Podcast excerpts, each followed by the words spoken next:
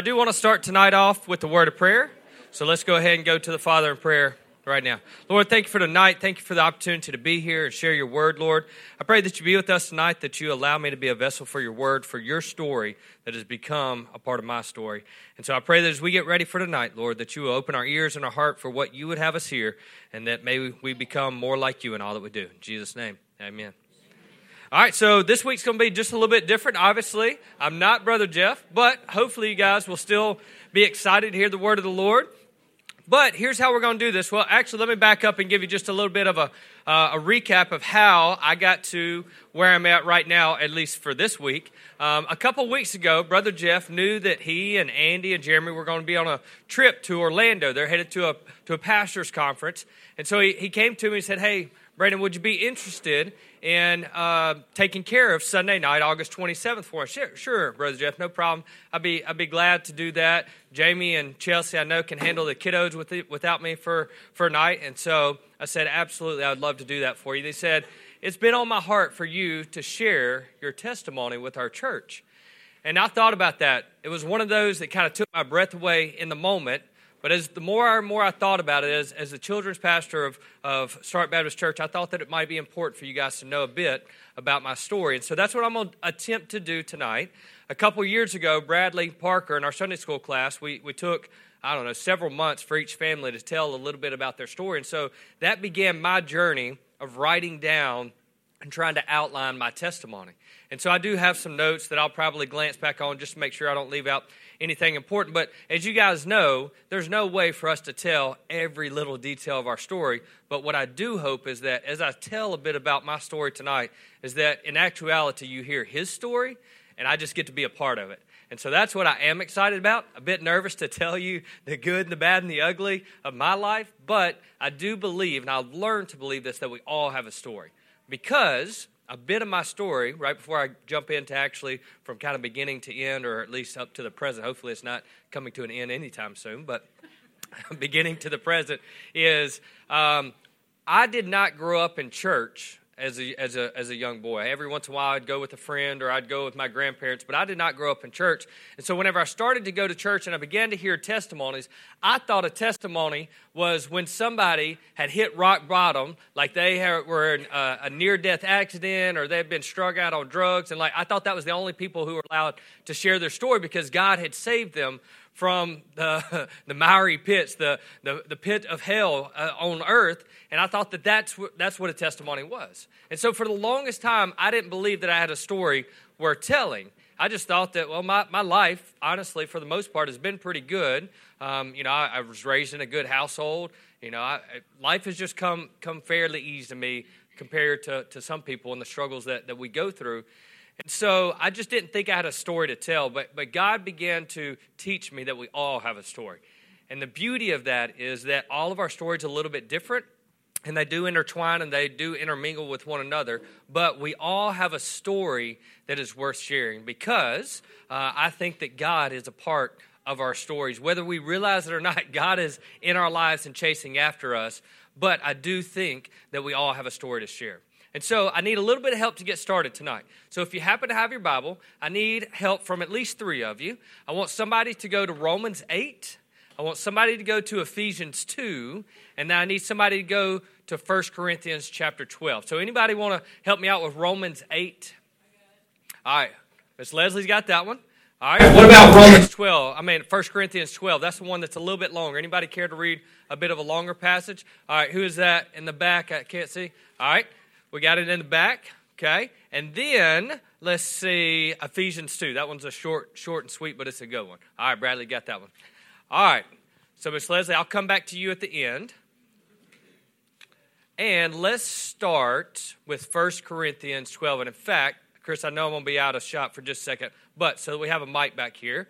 Let's read this, and y'all just listen because it's going to be a part of our story that we're going to look at tonight. So, 1 Corinthians chapter 12 talks about us being a part. You're good? You're good? Okay. About being us being a part of the body, right? Y'all remember how Paul talks about there's many different parts in the body, but yet we're all one. And so that's what we're going to read about real quick right here, 1 Corinthians chapter 12. All right, so if you'll read right here, just 12 through 27. Okay. For as the body is one and has many parts, and all of the bo- parts of that body, though many, are one body, so also is Christ. For we were all baptized by one Spirit into one body, whether Jews or Greeks, whether slaves or free, and we were all made to drink of one Spirit. So the body is not one part, but many. If the foot should say, Because I am not a hand, I don't belong to the body, in spite of this, it still belongs to the body. And if the ear should say, Because I'm not an eye, I don't belong to the body, in spite of this, it still belongs to the body. If the whole body were an eye, where would the hearing be? If the whole body were an ear, where would the sense of smell be? But now God has placed each one of the parts in one body just as He wanted. And if they were all the same part, where would the body be? Now there are many parts, yet one body. So the eye cannot say to the hand, I do not need you. Or again, the head cannot say to the feet, I don't need you. But even more, those parts of the body that seem to be weaker are necessary. And those parts of the body that we think to be less honorable, we clothe these with greater honor. And our un- unpresentable parts have a better presentation. But our presentable parts have no need of clothing.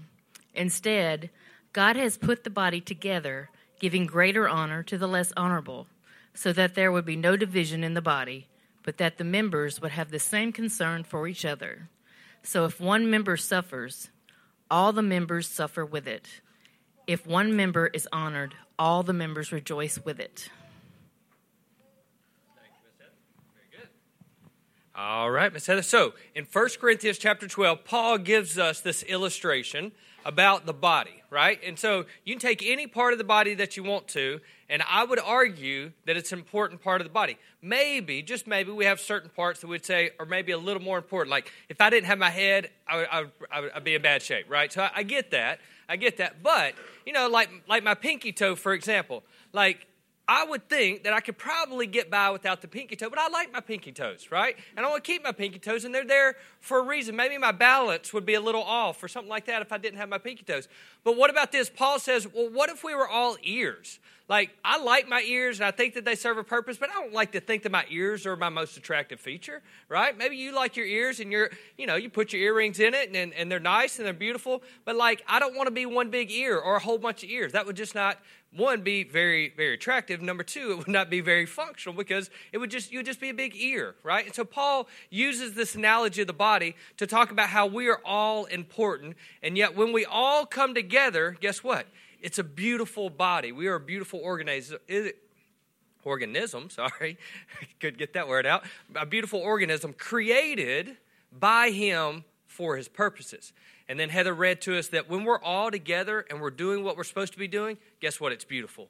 And when we're not all well, like if I have the stomach bug or my pinky toe is hurting, guess what? My whole body uh, suffers because of that, right? You ever stumped your toe and thought, I'd rather cut this this thing off than, than have a hurt toe, right? And we tend to suffer when we're not beautiful as the body. And we'll see tonight in the story that I'm going to share with you how it's beautiful how the body comes together as one, yet we all have different purposes and different stories to tell, yet a part of his story, right? All right, Bradley, you got Ephesians 2.10. It's short. You can holler. I believe in you.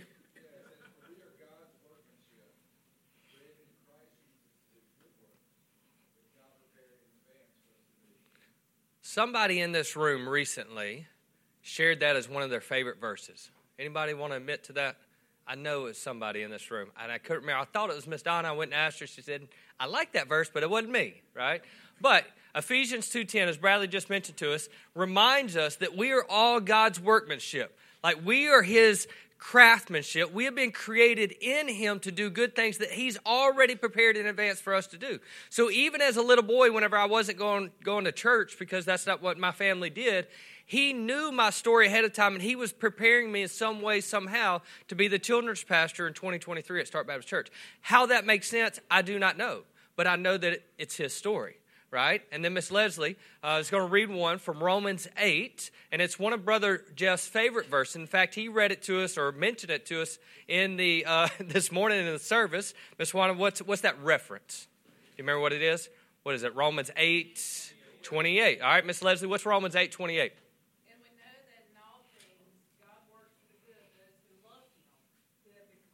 according to his purpose. So somehow, some way, God takes our story and the good, the bad, and the ugly, and He's continuing to work things for Him, for those that He loves and are called according to His purpose. Some way, even in my craziness and my stupidity and my stubbornness, God still has a way to use those parts of my story for His good because He knows that I love Him and He knows that He has called me for His purposes. So I use that as a setup to tell you the story that I'm going to share with you tonight. And I'm sure I'm going to miss some things and I'm going to get some things out of order. But what I want you to hear in this story tonight is that I know, I believe now, 38 years later, 38 years into the story, I believe that He's been working all things for His purposes. And I know now, I didn't always know this, but I know that I'm a part of His workmanship. I'm, I'm as crafty, i I've been crafted by Him for His purposes, and I get to be a part of the body. I'm no more special than you guys. I get to go hang out with kids pretty much every week, and I absolutely love it. But that's not for everybody, right, Melissa? Would you do that? She probably wouldn't do that, right? And there's a lot of us in, our, in this room that are like, count me out. That's not, that's not my job. But guess what? Jamie and Chelsea and I absolutely love it, and we pour our hearts into your kiddos, and that's what God has called us to, at least for this season. Who knows what it's going to look like 10 years from now, but we know in this, in this moment that's what he called us to do, and that's a part of our story for right now. So I'm going to back up for you. Just kind of think those, keep those three references in mind as we jump through this story tonight, and I shared this with you as we go. So, I mentioned this to you a moment ago, but whenever I grew up, I was born in 1985, so I'm 38. I think, Katie, isn't that right? We're, I think we're 38 these days. Somewhere, you know, at some point, I don't know at what point it was for me, but like at some point, you kind of start losing count, and you're like, you don't get to have these big, extravagant birthdays anymore, and, you know, it's fine. No big deal. I've got five kids, and so I'm way more focused on their ages and their birthdays than mine. But 38 years into the story. So I was born in the summer 1985, and I always loved it growing up because I was born to parents that were 20 and 19. My dad was 20 whenever I was born, my mom was 19. So whenever I was coming up in school, I always had the young parents, right? Katie and I laugh about this because when she goes to Abigail's in high school now, when she goes to high school orientation, she's the young mom, but when she goes to pre-K orientation, she's the old mom in there, right? and so, and so it's just funny now because we have such a range from three-year-old to fourteen-year-old that we that we get to experience all of it, right? We had the we at the front of the class, we had the middle of the class, we had the back of the class, right? And so I always liked it that I that I grew up with young parents, right? I, I don't know why, but it was like everybody be talking about their parents were 40. I'm like, no, nah, mine's 23, you know? And I was like, I was excited about that, but it really had no reason to be other than I just had the, my, my claim to fame was that I had young parents. And I, and I did love that, right? But being born to young parents can be tough too because they were learning as I was learning, to be honest. And, and Katie and I, we had Abigail fairly young, not quite that young, but man, we were just growing up. We were just now trying to learn how to be married. And, and so I understand that now from a parent's perspective, but I always thought it was kind of cool as a, as a young boy. But when we were growing up, church was not in our regular routine. My grandparents went to church, they were pretty involved in church, but my parents were not so much. And so I did not grow up in church learning uh, the, the stories that are in Scripture. Every once in a while, I might get a nugget here or there and, and kind of know that there was a flood. At least the Bible talks about a flood, but I didn't know about Noah and his sons and their wives and how all that worked out. Maybe I knew a bit about a story about a giant and this little guy who would become king take out this giant with this slingshot. As a young boy, that's a pretty cool story, whether you believe in the Bible or not. That's pretty neat. And so I would grab these nuggets every once in a while but I didn't really have a grasp of who God was and that He was our creator and that we've been made in His image because those are just not the things that I would be taught. In fact, I remember I was probably in grade school, uh, elementary school, later on in, in elementary school, and I even remember thinking, I'm glad I don't have to go to church like these other people because for me, the weekend was like I didn't have to go to school, right? I, have got an extra day on the weekend. I don't have to get up early, or if I do get up early, I can go do whatever I want to do, type deal, right? Now, my parents were I wouldn't say really strict. I mean, it wasn't like I was running the roads and doing drug deals in elementary school. I just mean like I didn't have to go to church, and so I didn't lose a half a day on the weekend to go do whatever it was that they were doing. I didn't know what they were doing. They could have had, been having the biggest time in the world, and I just didn't know. I just knew I didn't have to go, and, and so I could go ride my bike or do whatever it is that I wanted to do, but it just wasn't a part of my early foundation. But in elementary school, when I was 11 or 12 years old, I had a friend that invited me to church. And for a short stint, I went with his family and even got baptized because they were telling me that this is what you should do. And so at about 11 or 12 years old, I was first baptized because I was going with this uh, church to family, uh, to church to family, with this family to church. And it was just something they kept saying, you should be baptized. You, you should do this. And I even remember they were so excited for me whenever I finally said, yes, I'll do this, whatever this is that you're asking me to do. And we went home, and I was afraid to tell my parents. And it, and it wasn't that I was thought my parents were going to kick me out of the house. I just didn't have a, an understanding of what was happening, much less my parents who didn't go to church have an understanding of what was happening. So I thought it was something that was going to hurt their, their feelings or hurt our family for, for some reason. I, I can't explain it to you, but even as a young boy, I knew that there was a disconnect there. And I didn't quite grasp what it meant to be baptized and to be saved. But at least this was a family that was pouring into me and showing something that was a little bit different than, than, than, what my own family was showing me, or at least what was a part of our normal uh, story, our normal weekly activities.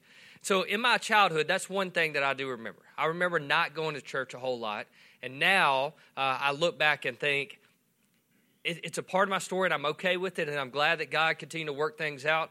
But there's part of me that wishes maybe I would have life would have been a little bit different if I would have known those stories growing up. So obviously, for me, it's a big part that not only are my kids invested in church, but I love investing in your kids as well because I think that those stories can shape our lives and we can see things from a little bit different perspective when we start going through tough times, even as a young kid, right? But there's a couple other things that happened in my in my childhood that I want to share with you, and just because they were part of stories. They weren't huge different make, difference makers, but they were just part of my story. So in second grade, I want to say it was second grade, we lived in a trailer. I grew up in Swartz. I was born actually at the old North Monroe Hospital and I grew up in Swartz. And our, our trailer burned. We were gone to my aunt's house actually, and my parents were going on a date or something like that. And we got word that our, that our house was on fire.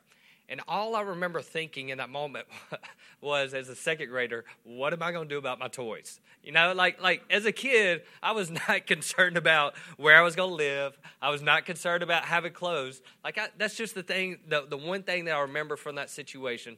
That what am I going to do about my toys? Well, what happened as a result of that, my family moved then to West Monroe. And so it was just, I don't know if that's where we found a house, if it, it was just more convenient. I don't know. We just moved to West Monroe whenever our house burned. And so we, we I remember moving schools from Start Elementary to Highland Elementary uh, over in West Monroe.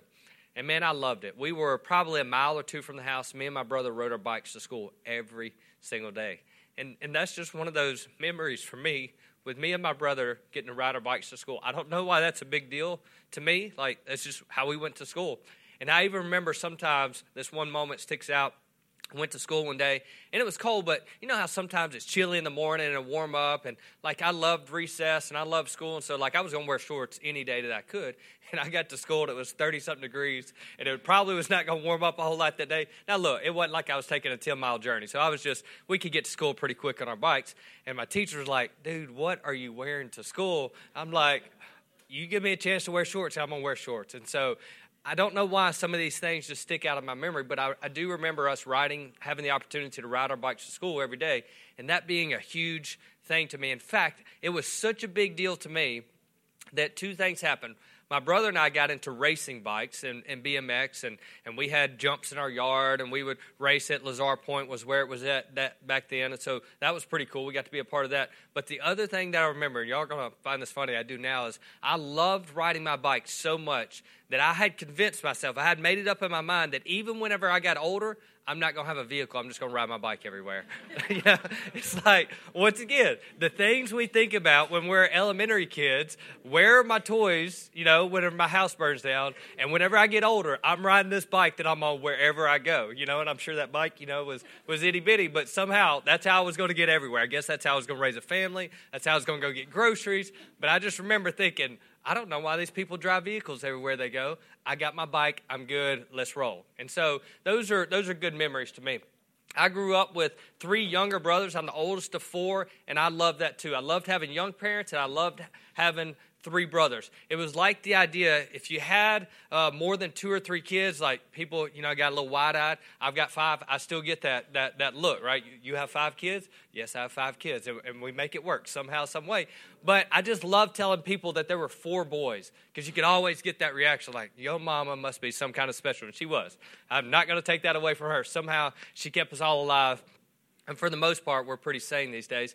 And so um, I had four brothers. And the other neat thing that my parents did, Katie and I did not choose to do this. I tried to talk her into it, but she wouldn't do it. But we all have B names, right? So Brandon, Bradley, Ben, and Brent. And so I, this is another thing that I just loved about our family. Four boys, and all started with B, and my dad was Brian. And so all five of us started with B's. I just thought that was neat, a, a neat characteristic about our family that, once again, doesn't make much difference in my story. I just thought that it was kind of cool.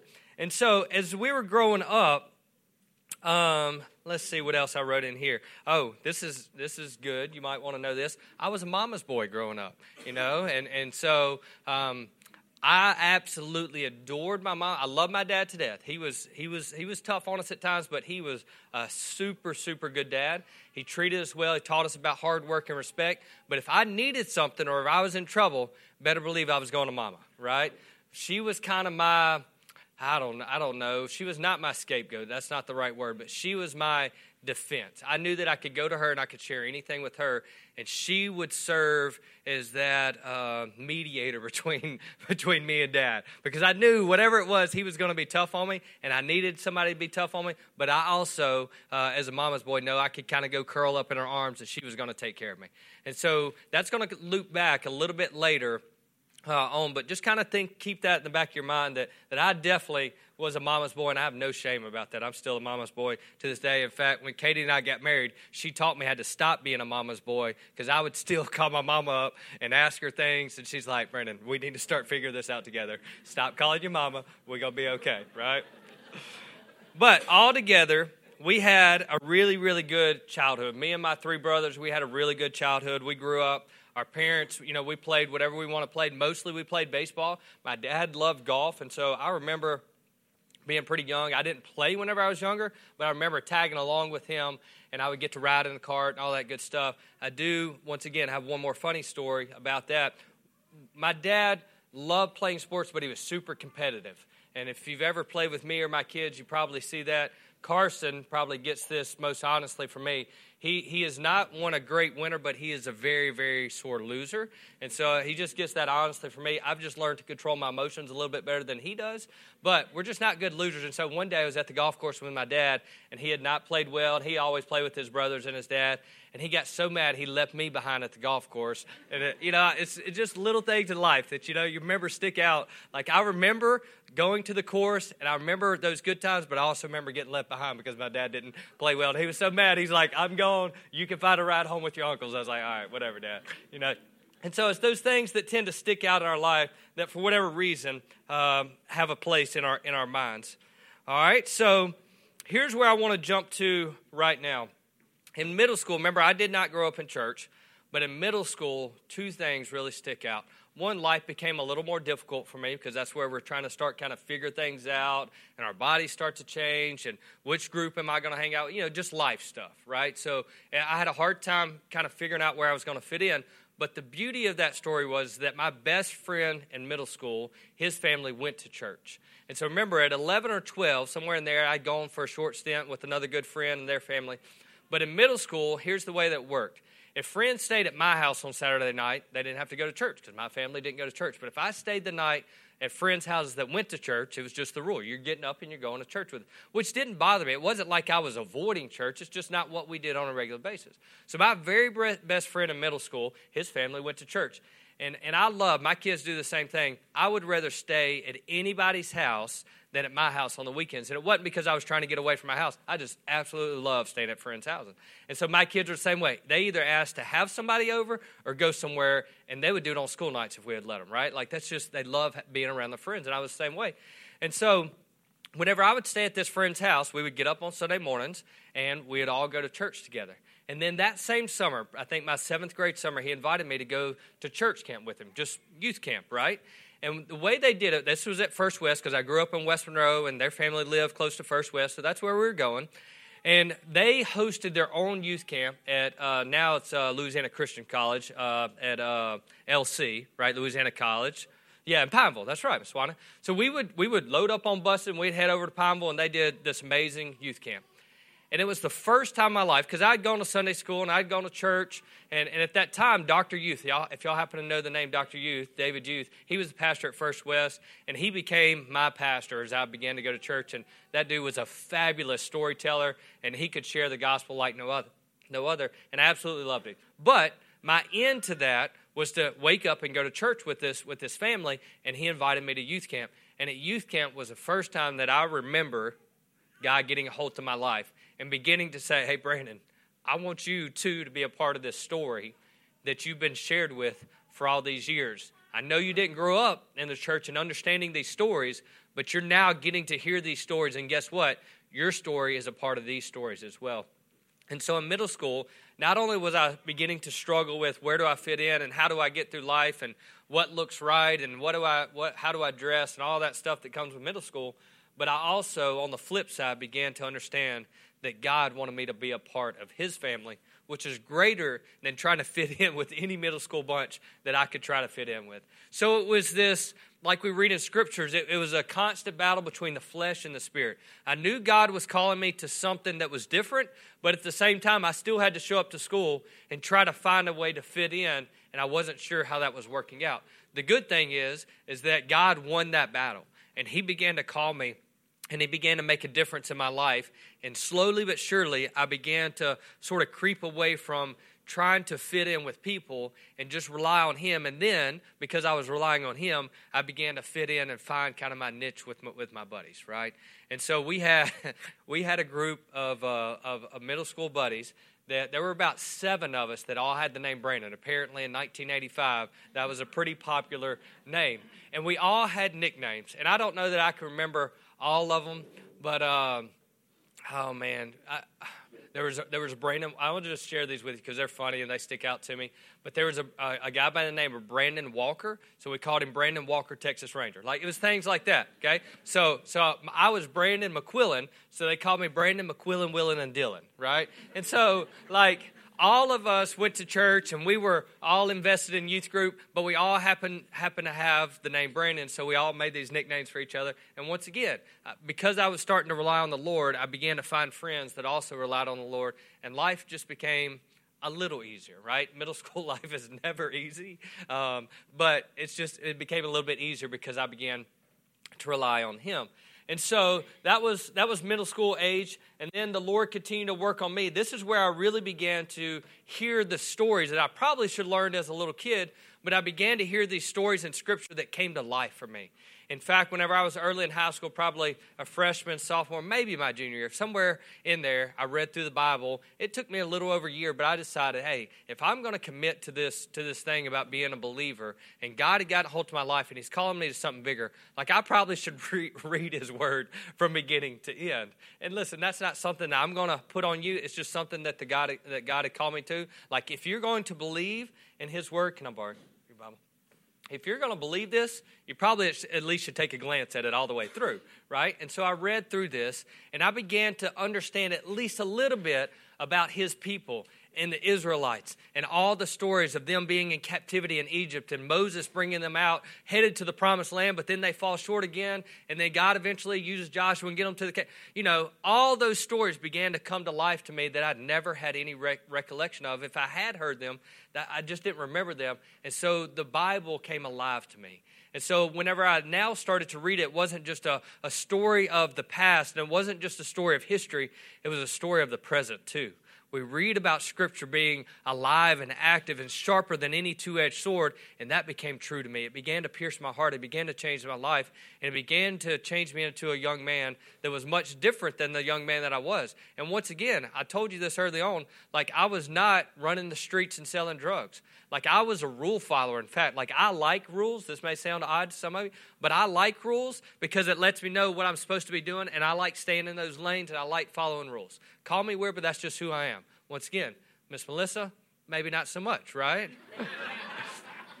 I'm just kidding. She knows I love her. Um, but I, I, I, do like rules. And so, as a little kid growing up, if my mom and dad said it, for the most part, I did it. Now, look, that's not to say that I didn't get in trouble. Another story that I left out on you guys was that me and my cousin, I used to love burning things too. Like, I like following rules, but there were some things that, that were intriguing to me. Fire was one of those things that was intriguing to me. Used to be not so much because, once again, whenever I was probably 10, 11, 12 years old, I got a lot of trouble. We were burning and kind of seeing what would burn faster and how things burned. And we were inside of a storage shed. Well, the fire got away from us. We thought we had put it out. We went inside, come back out in the storage shed. The entire storage shed is on fire. The, the fire department gets called. My cousin's a little bit older than me. He's smart enough to call 911. I'm on my bike. Remember, I've got my bike. I'm getting out of Dodge, right? I'm gone. He's older than me. Going to let him take the fall for it, right? Well, I get home and my mom's supposed to go run errands. And I said, Mom, I'm going with you to run errands wherever you're going. Like, wherever you want to go, Mom, I'm going. We go shopping if you want to. I'm going. And so we get in. At that time, she had a van. And I remember laying down in the very, very back of her van. Like, even if she decides to go this direction towards the shed, they're not going to see me because I'm laying down in the back. And at that moment, I was already sick at my stomach because I knew what I had done and I knew the fire department was down there. So we get pulled out of the driveway. And my mom's like, Wonder what's happening down at the other end of the neighborhood. There's fire trucks down there. Let's drive down there and see what's going on. Like, no, go the other way, mom. well, anyways, it didn't take long for her to figure out that it was at my cousin's house and the shed was on fire. She's like, Brandon, you know anything about this? Because you were just out at your cousin's house. I don't, Mom. Keep driving. Let's go. Well, we had to get out. We had to talk to the firemen. Of course, you know, I'm little and they're doing their job and they're trying to talk to us. And, and I was just completely intimidated. I knew I was in a ton of trouble. I remember getting sick in front of the fireman, and he was not doing anything wrong. He was not being intimidating. I just knew how much trouble I was in because we had been playing with fire and we burned down the shed. And so outside of that, I was pretty good, right? Like I liked having rules outside of me wanting to play with fire. Now, ever since then, like I'm a lot more cautious with fire. Like even my kids, we have a, a fireplace in the house, and like let's start a fire down. Like yeah, I don't know, I don't know. it's just it's still a part of me. Like I'm okay with fires, but it's just I'm a lot more hesitant now than I than I was whenever I was younger. I was like, let's burn everything, you know. Um, but I liked following the rules, and I liked kind of being the good kid. I liked making good grades. I liked make, ha- making my teachers happy. And so, because of that, I never found myself like down in the well. You remember how Joshua's brothers, um, Joseph, not Joshua, uh, Joseph, his brothers throw him down in the well? And sometimes I feel like that's a story worth telling because uh, Joseph gets out of that and he becomes Pharaoh's right hand man. I'm like, that's a testimony, right? And so for the longest time, I just thought I was just a good kid and for the most part followed the rules and kind of just did whatever was asked of me. And so my story was kind of boring, right? Like I've shared a few things with you that are funny and a few things that, that may be a little bit tough, but I was like, that's not a story worth telling. But then I got into high school and really began to jump into his word and read through his word, and God began to change my life. And I knew later in high school that he was going to do something special in my life. I had no idea what it was. In fact, early, late in high school, early in college, I knew somehow, some way, one day I'd work in the ministry. Now, I was also stubborn enough to say at that time that that doesn't mean that I needed to be a preacher. I like to think now that that was wisdom, but I think in true honesty, I think I was still running a little bit from the Lord because at that time, my dad owned a pharmacy and he had done really well for himself and worked his way up and owned a pharmacy, and I worked for him in the summer. So I had it in my mind all right, Lord, I know you're calling me something to bigger and better, but here's what I'm going to do for you, right? Do y'all ever do that with God? Like, I hear you calling me here, but I'm like, God, I'm going to meet you halfway, and here's how we're going to do this together. And so here's what I decided as I was leaving high school. I'd made really good grades. I was going to go to ULM, and I was going to do pre pharmacy. I was going to go to a, a pharmacy school, and I was going to do some medical missions in the summertime but I was going to make some good money as a pharmacist. That's how I was like, all right, God, you're calling me something to something bigger and better, but I've also got this plan for myself. And so I go into, into college with really good grades and get to ULM, and we have this group, probably eight or 10 of us, that are in pre pharmacy together, and we're studying. Tons of science classes, plus our electives, and we're just studying together. And we're working our tails off to get into pharmacy school because you, gotta, you have to apply and you have to try to get in. And here's where my story begins to change a little bit. I, I, was I was involved in the BCM, so I was still doing good things. I was still tracking with the Lord. Um, you know, kind of a couple of bumps in the road here and there, but really I felt like, all right, Lord, we can meet in the middle here. I hear you calling me to something else. I've got this idea. Let's make this happen together. And I truly had convinced myself that the Lord was going to let me become a pharmacist, and every once in a while I would do some medical missions, and He'd be good enough. That'd be good enough for Him, and it'd be good enough for me. Well, out of the, let's just say it was 10 of us that were going to apply to pharmacy school, nine of us got in, one of us didn't. I was the only one that didn't get in. It was the first time in my life that I'd worked my tail off for something that I had somebody tell me, You're not good enough for this. Now, there had been some times in life that were tough. You know, I didn't always make perfect grades or I didn't always win all my BMX races. There were times whenever I burned down sheds. Like there were times in life where I hit some other bumps in the road. But this was the first time in my life that I truly felt like a complete failure. I'd worked for two solid years to get into a school for somebody to look at me and say, You're not good enough for this school. Like that just didn't make sense to me because remember, I decided that me and God had a pact and we had a plan together. And, and I thought that that was what we were going to do. It was like, God, where you at? Like, I've been working hard towards this, and everybody got in in my group except for me. Well, here's where a little bit of my stubbornness comes in. They tell me, hey, you're not going to get in, but you can go back and take a few of those classes that you had B's in instead of A's. I'm like, no way. Like, I'm too stubborn to go back and redo a class. If you don't want me in your program, I'm out right? Like that was just the stubbornness in me. I wasn't going to go back and retake classes that then only counted because the way, the way that they did is you take take the average of two classes. So even if I went back and made an A, it was going to have to average two classes. So even if I went back and took all those classes, there was still a chance I was not going to get in. I was like, I'm out. So I decided, well, what in the world can I do now? I've spent two years in college working my tail off to become a pharmacist, and that's out of the picture. I mean, just completely out. Never crossed my mind again. And so, like, what am I going to do? Well, I had some friends that were studying something similar, still in the science field, still in the medical field, but they were studying to become physical therapists. So I'm like, hey, once again, I still get to help people. I can still kind of team up with God, and I can and I can lean in, and I can and I can help folks. But I can also make good money doing that, and I can raise my family, and I can do my thing while still trying to do his thing along the way. Right? That makes sense. So I switched over, lost a few hours. I was about a semester behind, worked hard, in about four and a half years, I graduated and was ready to go to PT school. Like, we're, we're all good here, right? Fixing to apply to PT school.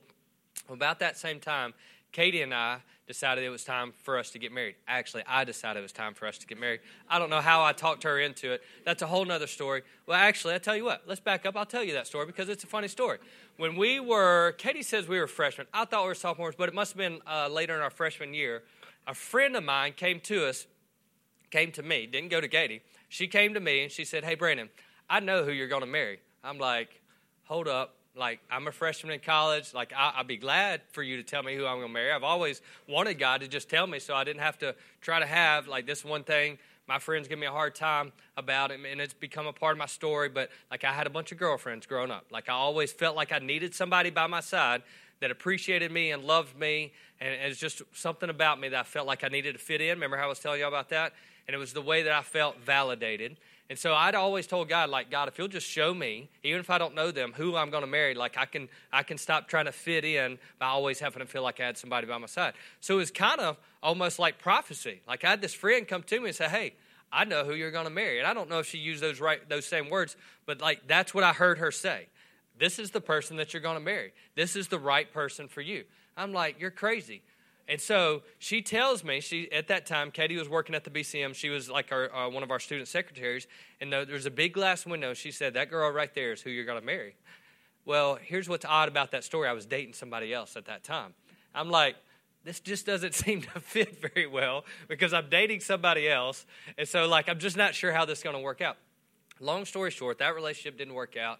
And so I started chasing after Katie because this is the girl that I'm going to marry. So I might as well, I might as well go try to introduce myself to her, right? Probably not, hey, I, we're going to get married. I just want to introduce myself to you. But somehow, some way, I'd taken that, that advice, if you will, that prophecy, if you will, and I began to chase after Katie. And by chasing after her, I literally mean chasing after her because she wanted nothing to do with me. We were in the same we were in the same small group at the BCM, so there was at least that common thread. She could not get away from me, uh, at least in that scenario, because she was committed to this small group. I was committed to this small group, and so she at least had to see me once a week. And I would do I just do dumb stuff to try to get her attention. I, I'm being honest with you. I would do anything I could to get her attention. I found out who her friends were, and I would try that avenue. I would just try anything to get her attention. And after asking her to do a million different things, she finally agreed, for whatever reason, to go play tennis with me. And was that the first thing we did, or did we go to the play first? Do you remember? The tennis. All right. So here's here's a quick story about the tennis the tennis date, right? That started this journey uh, on nearly 20 years ago now neither neither of us played tennis. I think we had to borrow stuff. We went to the we went to the. What? Listen, I was trying everything. Listen, I didn't care. We could go to Taco Bell. We could go to the tennis courts. I didn't care. I was just like, please let me have a little bit of your time. And so we went uh, and played tennis. And I remember once again, there's little nuggets that stick out. She had on these hot pink parachute pants that we went and played tennis. I remember two things about that trip. I remember the the hot pink pants, and I remember me chasing tennis balls all around that court all night long, right? Because neither one of us had any idea what we were doing. But I was like, this is my opportunity. This is my end. I'm going to take it. And so that began a journey that then, 20 years later, five kids later, we're still somehow, some way together. But that, that, that began a, a special journey. And so about four and a half years into my college career, Katie had fin- finished in four years. She was smart. She stayed with her major. She was an accountant major, and she she stuck there. And she already had an internship with CenturyLink, and and she was doing her thing. And so we decided we'd get married. Well, here's the deal. Both of us are homebodies. Like, Start is our home, but like we both grew up. She's from Crove, I'm from Calhoun. and We kind of met in the middle. But like, we're such homebodies that whenever it got time for me to apply to PT school, the closest PT school was Shreveport. Now, Shreveport's only an hour and a half away, maybe an hour and 45 minutes from here. That was too far away for me to go. And so, because we were getting married, I'd never even applied to PT school. So, I have four and a half years into my college. Uh, I got my degree. Four and a half years later, I'm like, what in the world am I going to do? Right? Like, I have this kinesiology degree, I have an exercise science degree, and basically, I could do two things. I could either go work at the gym and teach people how to exercise, or I could t- continue in my education. And so I said, well, I'll continue my education. And I went and got involved in the master's program, still in exercise science at ULM. Now, with the thinking of I go into cardiac rehab specialist. So people that have strokes and heart attacks, they go through cardiac rehab and you try to help build back up their stamina and get their heart going again so that they can enjoy life. Great. It's sort of like PT, but it's for heart and stroke patients. And so I get my master's degree in a year and a half with a 4.0 because I'm at this point, we're married. Like, I got to figure this out. I need to get a job. Like, I got to get this done.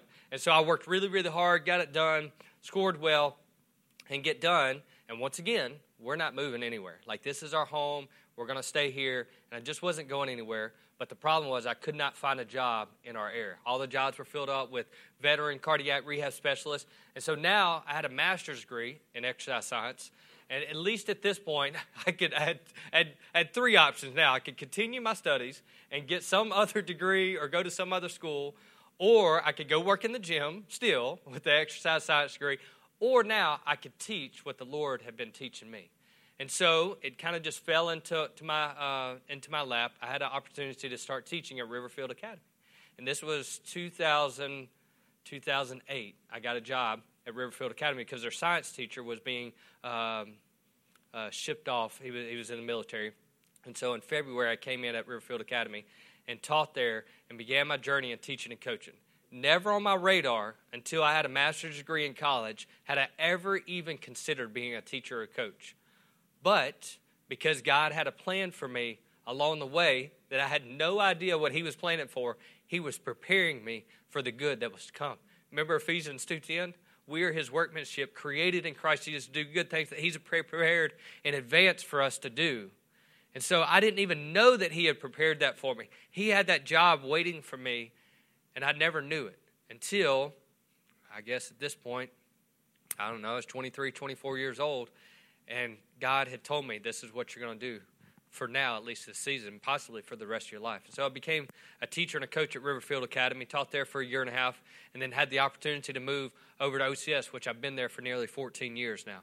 And I absolutely love it there. And, and there's, there's something about being a part of a family at a school that's about, about like being at a church and being a part of a family here. When it works well and everybody's doing their job, it's a beautiful thing.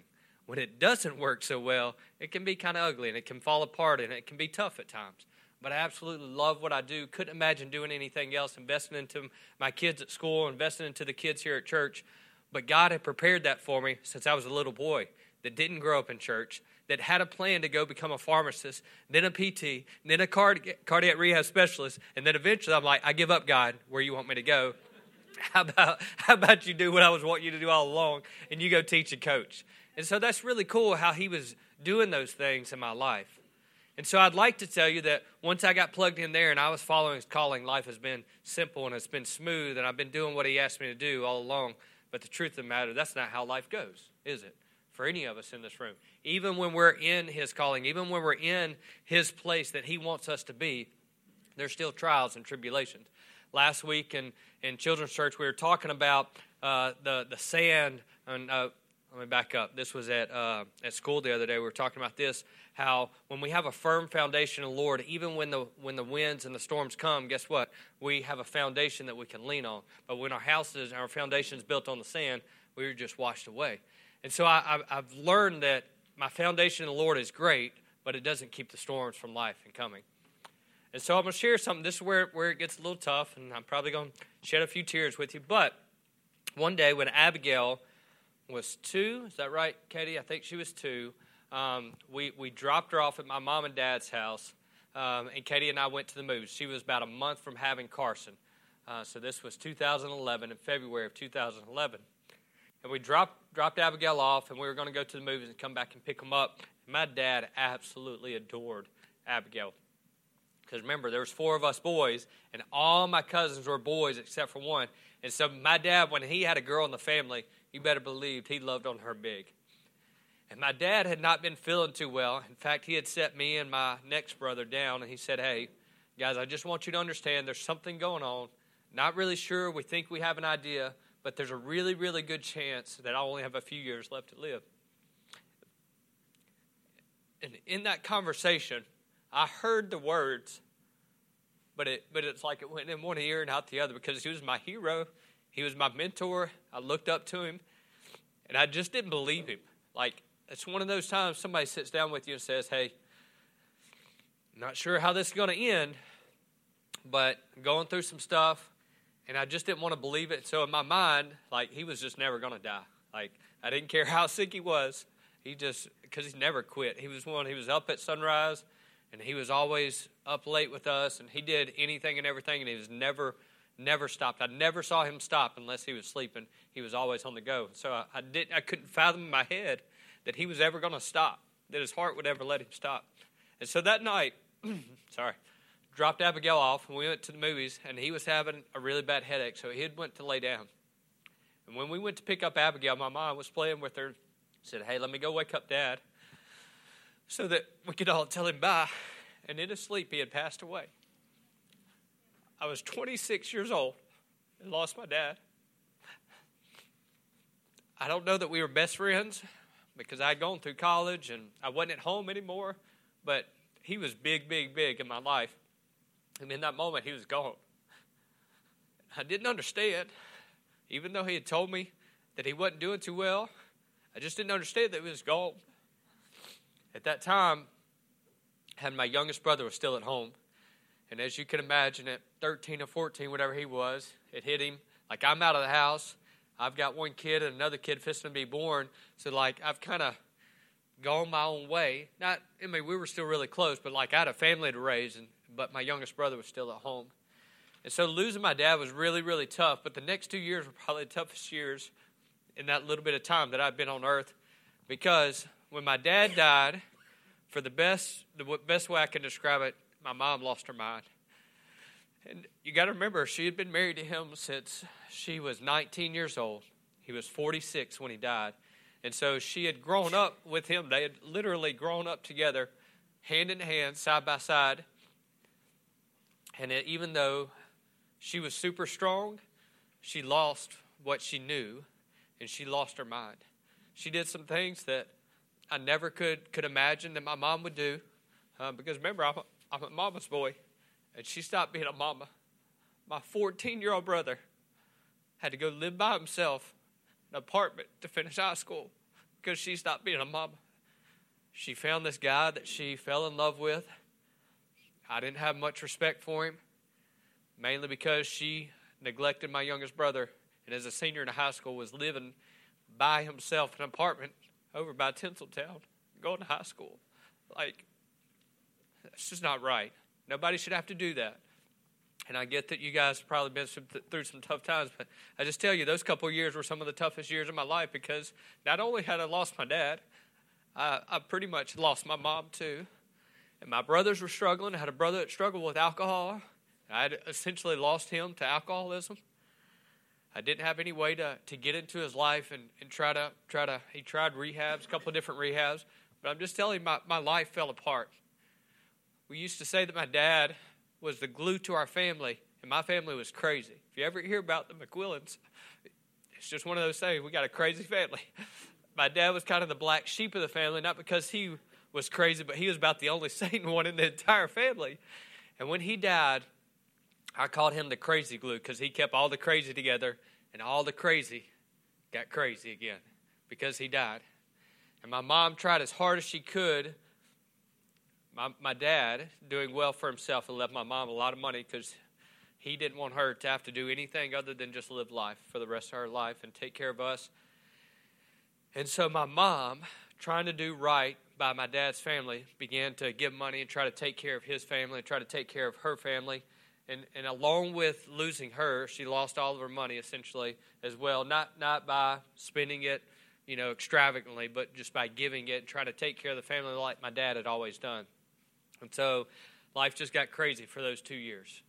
And eventually my mom started to come back. I remember even going to her doorstep one day because I convinced myself that this guy that she had now married had he, he, he literally had alienated her from my entire family. Like that, there's no doubt about that. But I thought, I had in my head that she had gotten into a position that she could not get out of. Like that's what I convinced myself because she stopped calling, she stopped talking to us.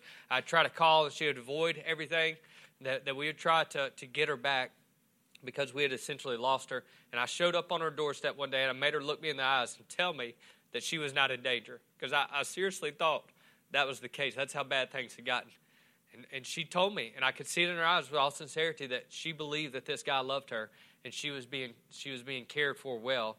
And so I just left it at that. Me and my brothers left that day and basically never looked back because that's the decision she had made.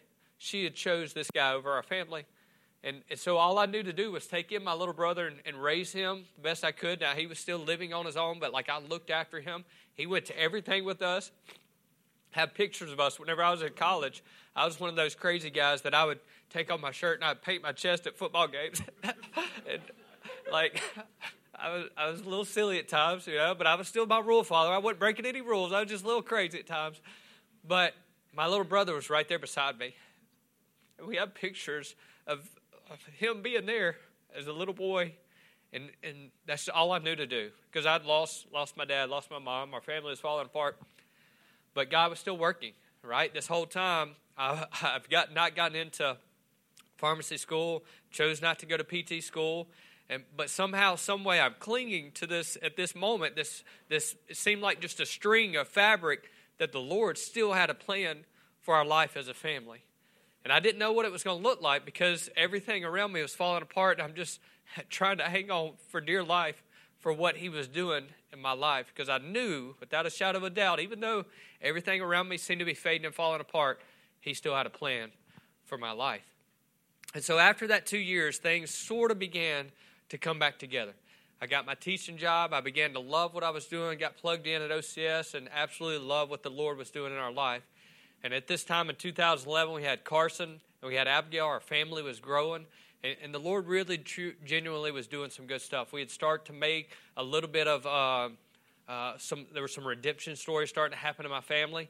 Uh, in fact, my mom uh, decided to move to Alabama, and she lived in Gulf Shores for a while. And that was probably one of the best things that happened to our family, because the crazy that was happening here, at least a part of it went away. And it was just, I hate to say this, but it was better that my mom left and was living six hours away than it was when she was living here. And, and because she did that, it actually started this, this uh, redemption story that now, I told you I'd never stop being a mama's boy, but at least I have my mama to be a mama's boy too. And in fact, she calls us, I don't know, a couple months ago. They've been living in Alabama since probably 2013, 2014. She says, uh, I just want you to know she takes pictures for a living. Now that's what she was a banker growing up, and then she didn't work for a while when we were growing up, and then she got back into banking, but then she got into photography. So she takes people's pictures at the beach and does a great job with all that. She said, Hey, I just want you and Katie to know we're missing out on too much stuff. And so from October till beach season starts again, we're coming home. And like, that's just another part of God's story that I couldn't see happening. Like I thought she was gone, gone. Things started to happen again. We started to rebuild that relationship. Now she's coming back home, and I get to be a mama's boy again. Probably much to Katie's chagrin, but like my mama's coming home. In fact, I joked with her because my mom doesn't know where they're going to live because it's kind of a short time deal. Like you can't rent for the whole year, but you don't really want to rent by the month. You know, they're trying to figure that out. So I was telling Katie, I said, "Well, we can just move Colton's room upstairs, and they can have one of one of our rooms." And she looked at me like, "You've done lost your mind," you know. and I, I knew well enough to know I was just kidding with her. That's not really going to happen. But like, it's it's one of those things. I still know how to, to be a mama's boy and still get under Katie's skin a little bit. But now I've learned that it's much better that I keep my wife happy than, than my mama happy. But it's just neat that some of those things are starting to work back together, right? Now I'm to fast forward just a little bit. In, in August 2019, I went on my first men's retreat. Now, we talk about, remember how I told you those stories? Sometimes um, these, these uh, testimonies are people who have hit rock bottom and are just trying to find a way out from the bottom of a bottle or bottom of wherever wherever they end up finding, yeah, bottom of a pit. That's a good way to say that, Cameron. You know, and I thought that, that that's what I needed my testimony to be, and that just wasn't my story, and I didn't think I had a story to tell. But here was my drug of choice. My drug of choice was nothing that you could find on the street, but it's what you can find in everyday relationships, and it was validation from people. I found my, my self worth in being validated by people. Remember how I told you I was a rule follower and I liked making my parents happy and I liked making my teachers happy and I liked having a girl by my side? It's because all those years I thought that I was validated by putting a smile on somebody's face or a pat on the back. And it had followed me till, I don't know, what was that, 2019, uh, five years ago, four or five years ago, that had just traveled with me. And everything I did was all about trying to find validation from somebody else. And at this men's retreat, the Lord finally freed me from that. He said, Brandon, look at me and find your validation in me and stop trying to worry so much about what other people think. Now, in that, it wasn't like, oh, you can go do whatever you want to do and don't worry about the people around you. He said, no, you're still to love me and love people, but instead of worrying about if they're got your back or if they're going to pat you on the back or if they're going to smile at your jokes or whatever the case may be, let me be the one that you look to for your validation. And you're talking about a life changer. A completely, completely 180 spin from where I was trying to chase after the joys of this world by looking at you guys and saying, Could I make you laugh? Could I make you cry whenever I cry? Whatever, right? It began, it began, it was a journey for me where I began to look at the Lord and say, Hey, am I doing what He's asked me to do? And because of that, I find joy and happiness in this earth no matter what may come. And listen, this was five years ago, and so I was pretty well advanced in my, in my knowledge of the scripture. I was pretty well advanced in my understanding of my faith. But only four or five years ago did I really let go of that chain that was holding me back and began to truly live for Him unbridled in a way that I didn't have to worry about what Joey thought about me. Now, do I still care what Joey thinks about? Sure, right? I like Joey. I hope Joey likes me. But I don't have to live my life wondering and going to sleep, is Joey mad at me today? Right? Like you guys are going to be mad at me. My wife is mad at me eight out of seven days of the week, right? It's fine, right? And I can live with that knowing that I can lay my head down. She's not really, right? It's more like six out of seven, but but I can lay my head down knowing that even when we're not on the same page, I know that I'm still going to try most days, and sometimes I, lots of days I fall short of her and my family, but I know that I need to seek after Him and His will as opposed to trying to do everything right by you guys, right? Does that make sense? And so that was just a big, big change in my life. Even though it wasn't, it wasn't cocaine, I'm telling you, it had a grip on my life just like cocaine or any other drug would. And all I wanted to do was to make the people around me happy. And so I became the yes man. If you asked me to do it, I was doing it. It didn't matter what you asked me to do. You can go ask me to, to power wash the, the, the steeple up there. I'm like, let's do it. I don't need any ropes. I, don't, I just need a ladder to get up there, and I'm going to do it because you asked me to do it. And, and I put every caution to the side because I wanted to make everybody happy around me. And those things were not necessarily bad things right? It wasn't, it wasn't bad that I was trying to make Joey like me or Mark like me or whatever. They were good things, but it, it, it held me captive because that's all that I worried about is what the people around me thought as opposed to what the Lord thought that I should be doing for Him. Make sense? And so, fast forward just a little bit longer, and I know that it's been a while. it's been a while, I know. So, I want to give you kind of where we are right now last year, this time last year, I got invited to go on our kids' camp to, to Mississippi uh, to help out with our kids. Jeremy was going, and Christina was going, and Anna was going. Christina, was that? Seemed like there was maybe one more, or was it just was it just us four? Okay, so us four went to kids camp, right? It was just an invitation. At this point, my kids are invested in children's ministry here. I was on a rotation to help out, you know, once a month or whatever. But I was just asked, hey, we need an extra person to go because I'm a teacher and I don't have quite as much responsibility in the summer. Absolutely. I'll take a week off. Let's go. It's going to be a lot of fun. And so I went, and during that time, in that week, in that short week, God very clearly showed me the things that I was missing out on as a part of our children's ministry. Because about, I don't know if it was a year or so, is John in here still? He was here. There he is. Crazy story. John Hatton knew it was his time to step down for children's ministry. And he came to me right off the bat and he said, Hey, I want you to consider this. He was not pushing me, he was not telling me, Hey, you're going to take this job. He said, Hey, this is something I want you to consider. I was like, All right, appreciate it. I'll consider it. I'll help out where you need me to. And we just kind of left it at that. And we had people that were filling in for our children's ministry. And I went to this camp, and the Lord began to impress on me, Hey, I've got a plan for you that's a little bit different, and I want you to plug in. And what He showed me in that week is I saw the smiles and the joy in these kids, and he began to show me on the things that I was missing out on because I was too stubborn to listen to my brother, and I just wanted to be in here with you guys because this is where I'm comfortable and I can go hide and I can be with my friends. And I didn't have to worry about a bunch of kids that, that sometimes can be a little crazy, right? Like if you walk in, I, I guarantee you, it's 722, 724 now, they're losing control in there right now. I guarantee you, as much as I love Jamie and Chelsea, that's what happens when y'all stay in here till 7:30. We've lost all control down there. Okay? And so I need to go down there and apologize and repent before them as soon as we get done.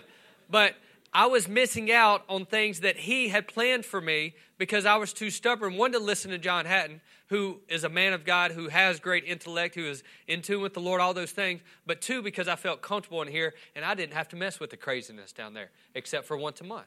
And he began to show me very clearly, Brandon, this is a role that I need you to step into. And so on the way home, I told Jeremy, I said, hey, I don't know what the Lord is doing, but I think that there's something happening here. And I would be glad to serve as the interim children's minister for Start Baptist Church. So we get back, and he's like, dude, that sounds like a great idea. It'd be nice to have a face in there every week that the kids can relate to and just have some consistency because we had some volunteers that were stepping up and doing a phenomenal job. And so that conversation began to happen. And Elliot, I think at that time, was part of the personnel committee, I think it was called. And so I began to share that story with Elliot.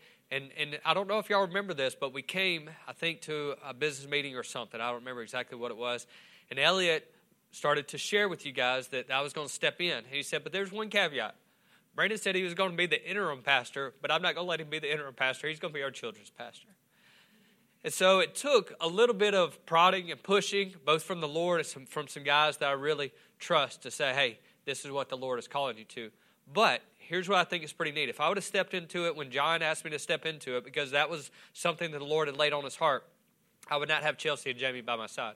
Because in about that year's time, God had already had also started to call those two ladies to children's ministry. And now we are what I like to call, you might not appreciate this, but we're the three headed monster that controls the chaos down there and without the three headed monster, I guarantee you it would not happen the way that it's happened this past year. So that's a year that we have been in children's ministry And I, I listen, I don't tell you this to say, hey, look at me, because remember, I, I'm past that. I tell you this because look at what God is doing. The children's ministry is hopping down there. And there's a lot of neat things that are happening down there because of the Lord and because of what He did in fashioning that group together with Jamie and Chelsea and I. And here's the neatest part of that story to me. Whenever I began to, to fall into that calling and began to trust in that calling, John came to me and he said, Hey, I wasn't going to tell you this. He said, until it happened. But he said, The Lord told me you were going to be our children's pastor as soon as I stepped down. And like, that doesn't make sense because I was so far off the radar. Why would, why would God tell that to John? But he had told John it was time for him to step down, and I got the, I got the guy for the job. He's at your church. Y'all can go look all you want, but the guy for the job sits right next to you in church. And it's just neat to look back 38 years later and see how God has been working things for his purposes this whole time. Now, once again, I'd like to tell you that in 2019, I started to get my act together and started relying on the Lord. In 2022, I started to really fall into his calling. I got my job at the school that I absolutely love, and now I have this job at the church that I absolutely love. And I'd like to tell you that life is all good and it's smooth rolling. But like I told you earlier, storms are still coming, storms still happen. And here's where I will finish tonight. I want to share this with you. I've been a bit vulnerable with you already, but I'm going to be even a little bit more vulnerable with you and tell you that this summer was probably one of the toughest summers I've had. I lost my dad in 2011. That was a really tough time. Shortly after that, I essentially lost my mom. That was a really tough time. But we had a situation come up this summer that had the potential to pull my family apart. And I won't go into the details, and I won't, I won't share all that with you, but I'm just telling you there was something that happened in my life that in that instant had the opportunity, the possibility to shred our family apart. And when things like that happen in our life, we've been given this instinct to do one of two things. We have a sympathetic nervous system in our body that says that you can either fight or you can fly. And about three weeks ago, I chose in that moment to fly. I didn't think I had it in me to fight. I didn't think it was worth the fight. I didn't have it in me, and I couldn't trust the Lord because my family was falling apart, and I already done this in 2011. I didn't have it in me to fight anymore for my family. We were camping that night. My father in law was so excited about taking my kids to the lake. We got his boat running again, and we were going to go too. And we were at the lake. And on a Thursday night, I packed up my truck, loaded up my boat, and I went home without my family. Because I was not going to fight. I didn't have it in me. I just wanted to get away from the situation. And I know that sounds crazy because the Lord had already told me, You're my child, and I've got your back. And what you're doing is what you're supposed to be doing. There's going to be storms to come, but I got your back. But in that moment, I let all that go. I just wanted to get away. But at least I had a, about this much sense left in me. And I called two guys that I love dearly. I said, I'm headed home. I need you to meet me at my house.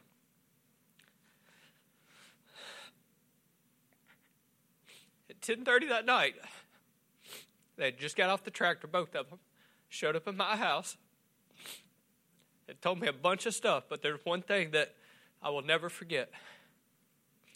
They said, under no circumstances are you allowed to give up on your family, on your marriage, or on the God that's called you to what He's called you to do.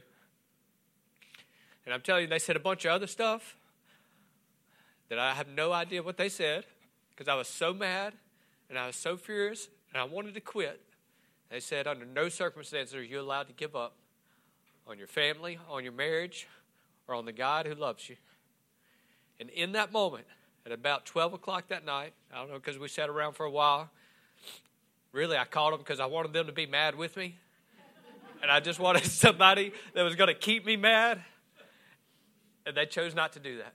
They chose to, to use their own stories and they choose to use the stories that God had given them to speak wisdom and speak life into my life that at that moment had no life left in it. And because they chose to speak life into my life, my focus changed. And the last two weeks have not been perfect, but have been another one of those redemption stories. My favorite story in all the scriptures is the story of Joseph. I mentioned it earlier. His brothers threw him down in the bottom of a well, but God used him to become Pharaoh's right hand man. And when his brothers come to him at the end, his, his brothers, his own brothers, are the ones that threw him in the well. They come to him and he looks at them and he says, Listen, I'm a big dog now. This isn't how he said it. This is how I think Joseph said it. He said, I'm a big dog now, and I have, I have the opportunity to do whatever I want to. He said, But what you meant for, for evil, the Lord meant for good. It's the only story that kept coming back to my mind when those two guys looked at me and said, You're not allowed to give up under any circumstance. And I thought of Joseph, and I thought of all the stories of redemption in Scripture, and I began to believe that he could write, rewrite my story as a redemption story too. And he has. Now, I'm on the front end of that story, so no telling what that story is going to end up looking like. But I'm so grateful that I had some people in my, in my, in my court, in my ring with me, that I knew that I could call. And even though I wanted them to be mad with me, they said, You're not allowed to give up. Now, are we going to fight for you and with you? Sure, right? You make the call, and we'll go do whatever we need to do for you. We got your back, right? Because that's what I told him. I said, Really, I just need you to go take care of a few people for me. And, and you know, we can be done with them, and just don't let them know that I caught, you know, being silly with them. But, but they said, if that's what you need us to do, we got your back. We'll do whatever we need to do. But really, what they meant is, I've got your back. Whatever we need to do, we're going to do, but we're going to do it the way that the Lord has called us to do it. And so I share that with you, one, because to let you know, I'm a children's pastor, and I, I love teaching and coaching in a Christian school, but I still don't have it all figured out. I tell you that because the storms are going to still come in my life, but I know that one, I have a God that's never going to give up on me, but I got a bunch of dudes in this room that are never going to give up on me either.